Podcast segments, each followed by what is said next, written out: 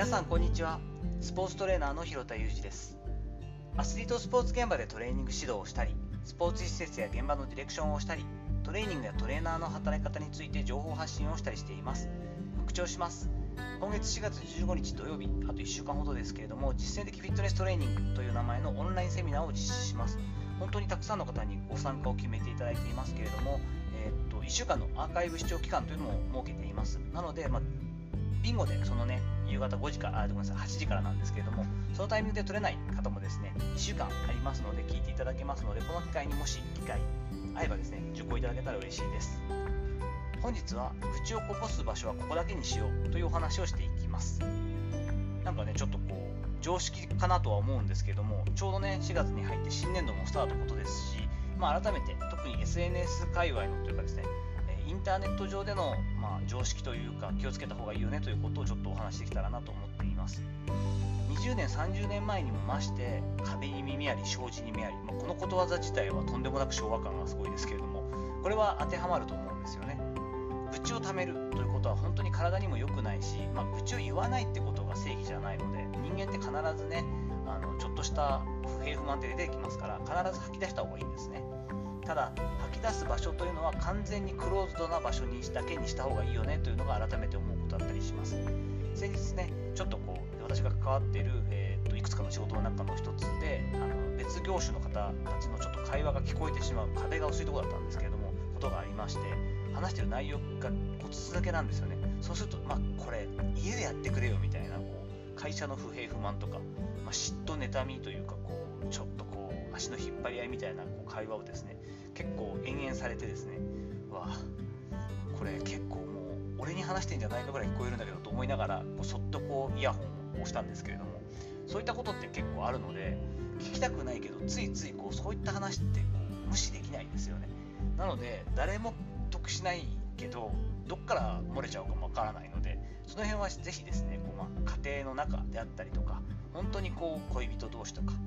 夫婦とかそれだけにとどめるっていうのはやっぱそういう場所があるっていうのは大事ですし、まあ、そうじゃなくても本当に信用できる人とお食事行ったりとか電話でね1対1で話すとかっていうところで話す。のがもうルールというかですね、まあ、これはもうセオリーじゃないかなと思います。その上で、えっと、この半開きの場所。これは神戸っ子あっちゃんが命名したということを、えっと、この間どなたかから聞いたなと思ったらスキメスさんがおっしゃってるのを私思い出したんですけれども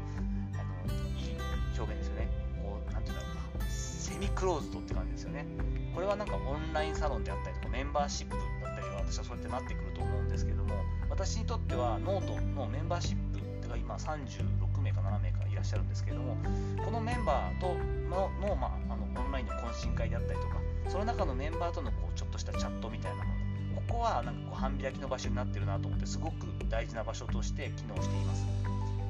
ここに関してはですねこう、まあ、必要だよねと。だけどちょっとこうオープンなところで話したら誤解を招きかねないこうデリケートな話題。ただ自分自身は思うところがあるからちょっとこう壁打ちじゃないけど建設的に話し合いたいんだよねと。問題提起したいしいろんな人の意見が聞きたいんだよねっていう内容はここ向きだったりするんじゃないかなと思うんですね。やっぱこう少し政治的な話だったりとか業界内の問題点とかだったりとかスポーツのあるこう競技スポーツに対してのちょっとこ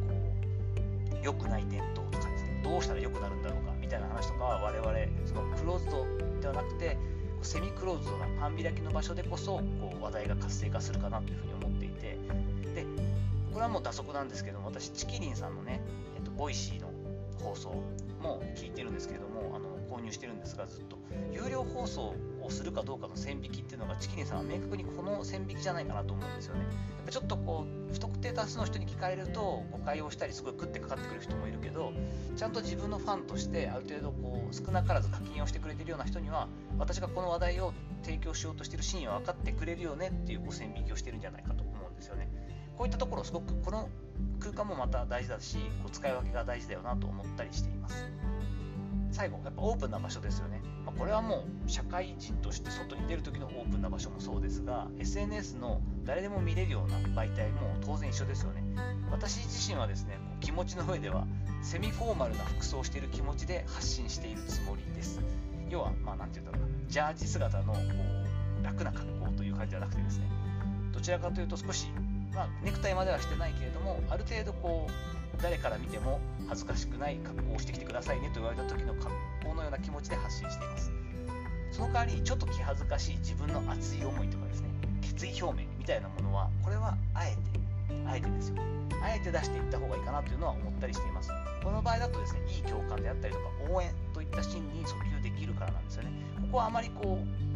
う奥ゆかしくならずに、まあ、誰が聞いてるか分かんないし誰にも迷惑かけない決意表明とかね熱い思いなのでそれはどんどんどんどん言っていったらいいかなっていうのはそれがコツなんじゃないかなと特に SNS なんかでは思ったりしています。